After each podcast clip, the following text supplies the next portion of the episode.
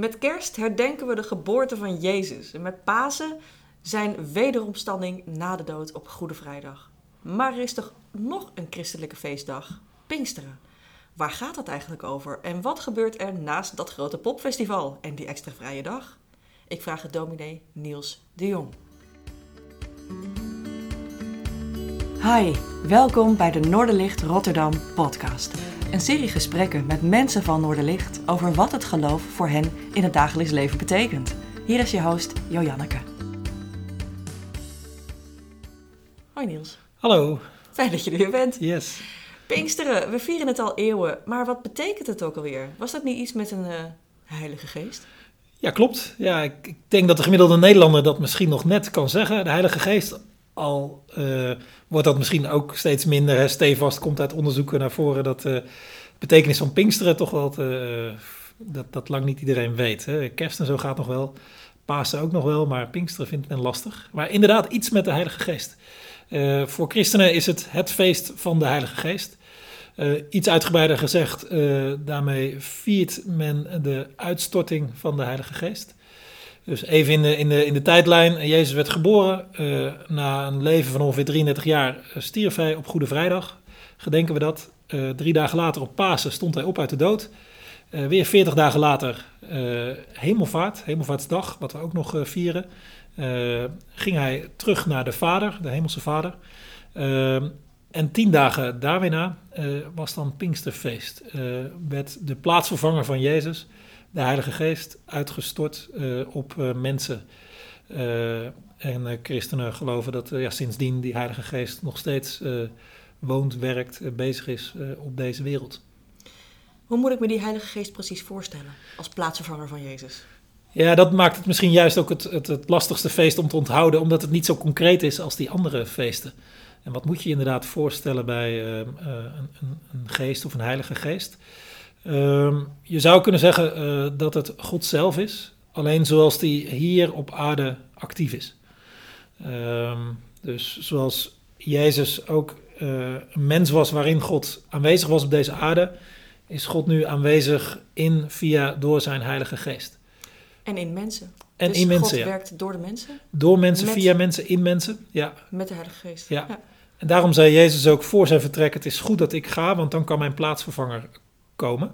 Waar Jezus altijd nou, gebonden was aan tijd, ruimte, is die Heilige Geest dat niet. Dus die is niet op één plek te vinden hier op aarde ergens. Maar in talloze mensen op talloze plekken uh, is hij actief. En is hij daar voor iedereen of alleen voor de apostelen van Jezus? Ja, daar werd hij als eerste op uitgestort. Ja? Dat ging met, uh, met allerlei uh, hevige tekenen. Met een windvlaag en uh, uh, vlammen van vuur of uh, en, uh, een aardbeving. Dat ging de eerste keer uh, uh, behoorlijk heftig. Uh, in de regel is dat niet de ervaring van de meeste christenen dat het op die uh, manier uh, gaat. Ergens denk ik uh, dat de Heilige Geest overal actief is. Het is, is niet uh, voorbehouden aan christenen bijvoorbeeld. Maar als uh, christen, als gelovige mag je wel zeker van zijn dat die geest van God ook bij je is en in je woont. Uh, of je dat nu voelt of ervaart of niet, maar uh, uh, via het geloof in Jezus Christus uh, ontvang je uh, de Heilige Geest, dus de aanwezigheid van God. Oké, okay. Dus de Heilige Geest werd uitgestort over apostelen, uh, de mensen die Jezus hadden meegemaakt. Maar mogen we er eigenlijk ook van uitgaan dat diezelfde Heilige Geest er ook nu voor ons is? Is dat nu iets wat af en toe wordt uitgestort? Of is dat iets wat je, wat je meekrijgt omdat je mens bent? Het is wel iets wat je meedraagt, ja. Als je gelooft in Jezus mag je weten dat die geest er altijd bij je is of in je woont, vierentwintig zeven. Maar je kan wel soms ervaren dat er een soort verheviging van die aanwezigheid voelbaar is. Of uh, dat er opeens iets gebeurt waarvan je weet van ja, dat... Uh, nu merk ik het ook. Je zou het kunnen vergelijken met een, uh, met een ouderwetse uh, gaskachel. Die staat gedurende het hele jaar tenminste op de waakvlam. Uh, maar bij een waakvlam zie je nauwelijks, merk je nauwelijks dat hij aanstaat. Maar ja, hij brandt wel, er is een vlammetje. Maar je kunt natuurlijk zo'n gaskachel flink opstoken. En dan, ja, dan is het wel merkbaar, zichtbaar en ook voelbaar uh, die warmte. Nou, en zo is het misschien ook met de Heilige Geest, dat, dat die er altijd wel is. Maar lang, heel vaak misschien ook voor je gevoel op een, op een waakvlammetje. Dus je voelt daar niet zoveel van. Terwijl je, en dat zie je soms ook bij mensen die dan soms nou, bijna letterlijk in vuur en vlam komen te staan. Uh, of die vol passie ergens voor zijn. Of uh, ja, vol van Gods geest zijn of een bepaalde blijdschap hebben ondanks allerlei uh, tegenslag. Of, ja, dat is, dan, dan zie je opeens dat die Heilige Geest veel meer uh, aanwezig is of werkt, zeg maar. Dus je ziet het uh, niet altijd, je merkt het niet altijd, niet bij jezelf en bij anderen, uh, maar dat wil niet zeggen dat hij er dan niet is. Kun je daar zelf ook invloed op, invloed op uitoefenen om dat wat meer een grotere rol in je leven te laten spelen?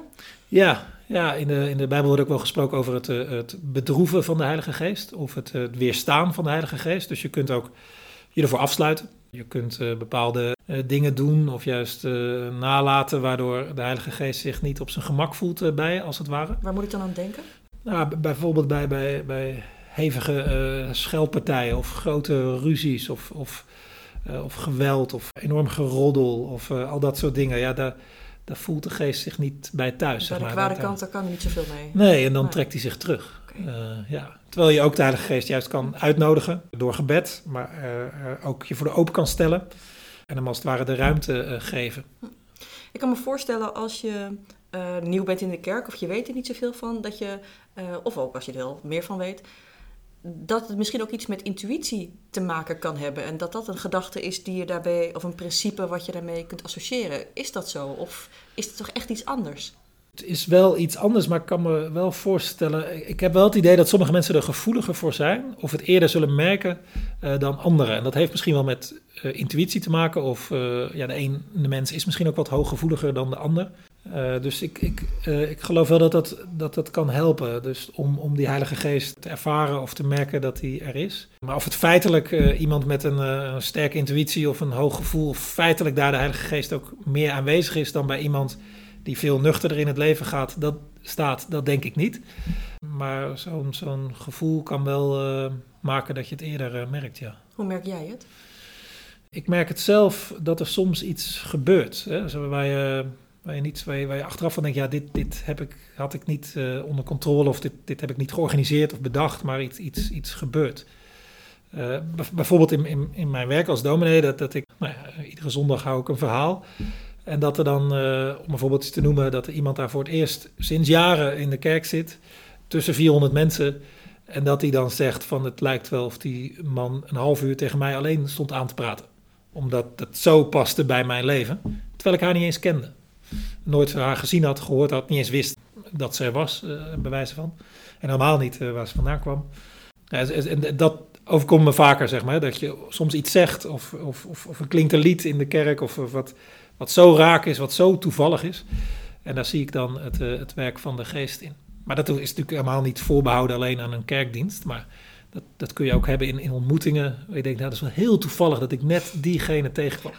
Of dat ik op het spoor van iets kom of in aanraking met iemand. Of uh, dat je denkt, ja, dit is van boven geleid. Zeg maar. Nou, en christenen zouden dan ook vaak zeggen, ja, dat is, dat is nou wat Gods Geest doet. Die brengt mensen bij elkaar of die geeft je een, een gedachte of een inzicht. Of die laat iets gebeuren wat, je, ja, wat van buiten komt. Zeg maar. Oké, okay, een geest, dat is zeg maar een kracht van verbinding en inzicht. Zou je het kunnen zeggen? Ja, en ik, ik denk dat het, het, het is ook...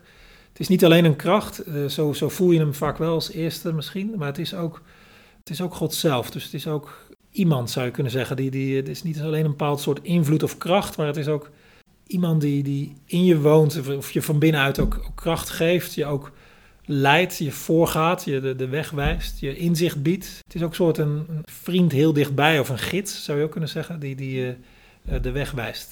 Even een advocaat van de duivel uh, vraag. Ja. Uh, Stel je voor, je bent uh, een beetje depressief en je ziet het niet zitten en je ziet niet echt om je heen of in jezelf een aanknopingspunt van deze kant moet ik op. En het blijft maar stil in je hoofd, ja, en in je hart. Hoe kun je dan toch weer contact maken met die Heilige Geest?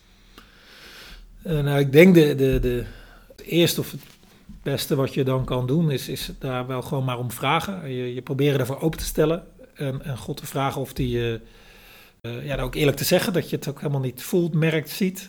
Uh, en dan vragen of God uh, via zijn geest uh, bij je is en je, uh, nou ja, je bemoedigt of, of uh, je, je net geeft wat je nodig hebt. Nou, dat gebeurt niet altijd op afroep. De Heilige Geest is geen uh, nou, iets wat je zomaar even, een soort automaat of zo, waar je, je gooit er iets in en er komt iets uit. Dat maakt het ook misschien ook wel lastig, zeker als je uh, zo wat depressief uh, uh, bent. Maar dat, daar, ja, en dan hopen, bidden dat, dat God op zijn tijd uh, komt. Ja. Wat mooi. Dus je kunt eigenlijk de poort openzetten in openheid en eerlijkheid en ja. er gewoon om vragen. Ja, en, en, de, en de, de Heilige Geest is niet iemand waar wij als mensen grip op hebben of controle over hebben. Dus die niet altijd precies doet wat wij verwachten. Jezus zelf heeft erover gezegd, de Geest waait waarheen hij wil. Ja, de wind kun je ook niet vangen, die kun je ook niet pakken, die kun je ook maar heel nauwelijks sturen. Maar die is er wel. Uh, ook al zie je hem niet. En dat is ook wel een mooi beeld voor de Heilige Geest. Maar je kunt wel in de wind gaan staan natuurlijk. Hè? Je kunt je in je huis uh, terugtrekken op je eigen kamer. Of uh, ja, dan zul je de wind niet openzetten. Voelen. Je kunt natuurlijk of het raam openzetten. Ja, ja. En dat, dat helpt uh, natuurlijk heel erg. En dat ja. denk ik ook om de Heilige Geest te ervaren. Je kunt het raam openzetten, ervoor bidden. Maar ook onder de mensen komen uh, uh, waarvan je denkt... Hey, die, die hebben daar meer ervaring mee. Of die, die ervaren de Heilige Geest ook. Dus dat je, dat je daarover spreekt, dat je met mensen deelt. En wat mij ook nog wel helpt om de Heilige Geest te, te, nou, te merken of te ervaren... is dat je, wat, wat in de kerk dan wel de gave van de Heilige Geest wordt genoemd... dat het idee dat iedereen bepaalde gaven heeft gekregen van God, van de Heilige Geest. En als je die inzet, dan kom je ook veel meer bij je bestemming en bij je bedoeling. Uh, en met dat je die inzet voor anderen merk je uh, ook uh, de aanwezigheid van God... En dat is ook wel een manier om, uh, om die Heilige Geest ook de ruimte te geven... om maar te gaan doen waar jij voor gemaakt bent... of waar jij gaven voor hebt gekregen... om dat in te zetten uh, voor uh, nou ja, het welzijn van anderen. Uh, en ook dat helpt denk ik om, uh, om die Geest te ervaren uh, en, uh, en, uh, en, en te merken. Ja, om zingeving te voelen en dus ook Precies. op die manier je ja. bestemming te vinden. Absoluut, ja. En een bestemming ja. vinden betekent ook dat je je daardoor gelukkiger voelt... omdat je je gaven ja. kunt gebruiken, je nuttig ja. voelt... En iets doet waar je goed in bent en waar je plezier in hebt. Ja, precies. Ja, dat, dat, uh, en, het, en het tweede is wat ik ook iemand zou adviseren als die zegt... ja, maar ik, ik merk dat niet zoveel van. Dan zou ik ook zeggen, ja, misschien moet je daar ook niet krampachtig naar op zoek... dat je het maar voelt of zo. Vertrouw maar dat die uh, geest erbij is en met je meegaat. En, uh, uh, en, en achteraf zul je dan wel merken dat er wat gebeurd is of dat er wat gegroeid is. In de Bijbel wordt ook gesproken over de vrucht van de geest. Er groeien goede dingen voort uit. Uh, er komen goede dingen voort uit uh, de Heilige Geest. Uh, bijvoorbeeld uh, liefde of vertrouwen of goedheid of geduld of dat soort dingen. En een vrucht, ja, een sinaasappel is er ook niet van de een op de andere dag, zeg maar. En zo is het ook met de vrucht van de geest. Dat is er ook niet binnen één of twee dagen. Maar op de lange termijn uh, kun je dan terugkijken en dan denk oh ja... Er is wel wat gegroeid. Goede dingen zijn, uh, zijn in mijn leven, in mijn karakter uh, gegroeid door het werk uh, van de geest. Op het moment zelf had ik het niet door, maar als ik nu terugkijk, dan zie ik dat wel degelijk uh, dat die geest dingen uitgewerkt heeft in mijn leven. Ja, dus eigenlijk is Pinksteren het feest van de Heilige Geest, maar ook iets wat je eigenlijk het hele jaar doorviert.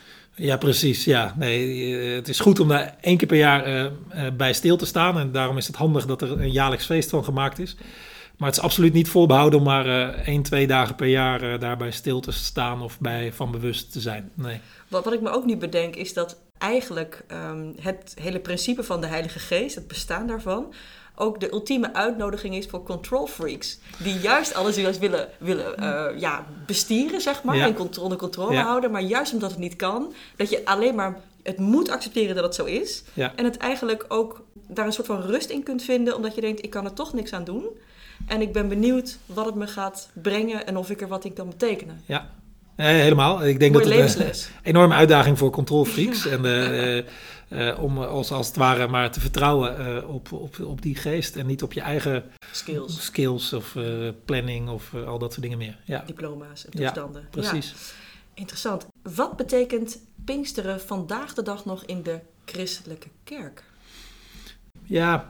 Ik, de, ik denk dat het, het belangrijk is dat we uh, in de kerk daar steeds bij stilstaan bij uh, Gods geest. Die we inderdaad niet onder controle hebben, dat moeten we ook helemaal niet willen. Maar het geeft ook wel hoop dat God actief is hier op deze aarde. Op allerlei gedachten en ongedachte plekken en tijden. Uh, God gaat er ook door grenzen heen of, of uh, is ook heel verrassend vaak. Of waar je het niet dacht, daar uh, bloeit juist iets op. Of uh, da, da, uh, uh, daar komen mensen onder de indruk van God of... Uh, is er, groeit er liefde tussen elkaar. En dat moeten we vooral blijven vieren. Dat de geest aan ons gegeven is. Die dwars door alle culturen heen. In allerlei landen. Op allerlei plekken. Zijn werk doet en mensen inschakelt. En dat is, uh, dat is wel een, uh, een reden om heel dankbaar uh, te zijn.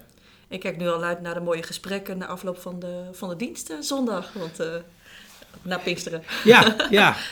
Gaat iedereen ongetwijfeld delen van dit betekende het voor mij. Ja, dat, ja, dat, dat, zou, ik, dat zou ik mooi vinden. Ja. Nee, dus op eerste Pinksterdag hebben we altijd een, een kerkdienst. Valt natuurlijk ook op zondag.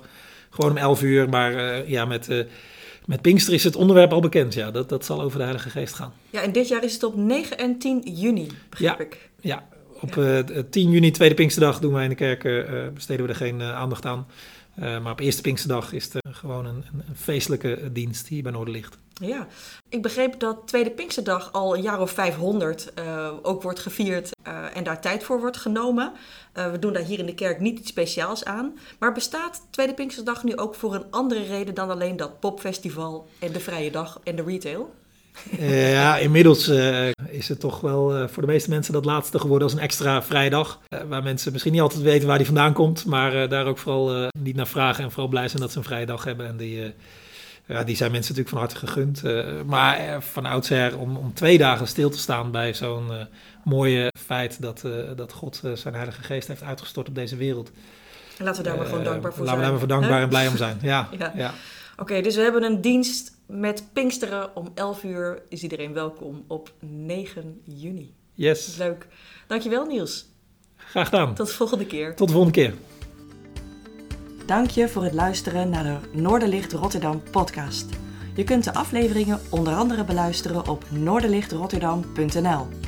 Heb je een vraag die je graag in de podcast beantwoord zou willen horen? Stel deze dan via e-mail op de website. Of fiets even langs bij de kerk en geef het door. Wie weet beantwoordt de volgende aflevering dan jouw vraag. Je bent van harte welkom. Tot de volgende keer.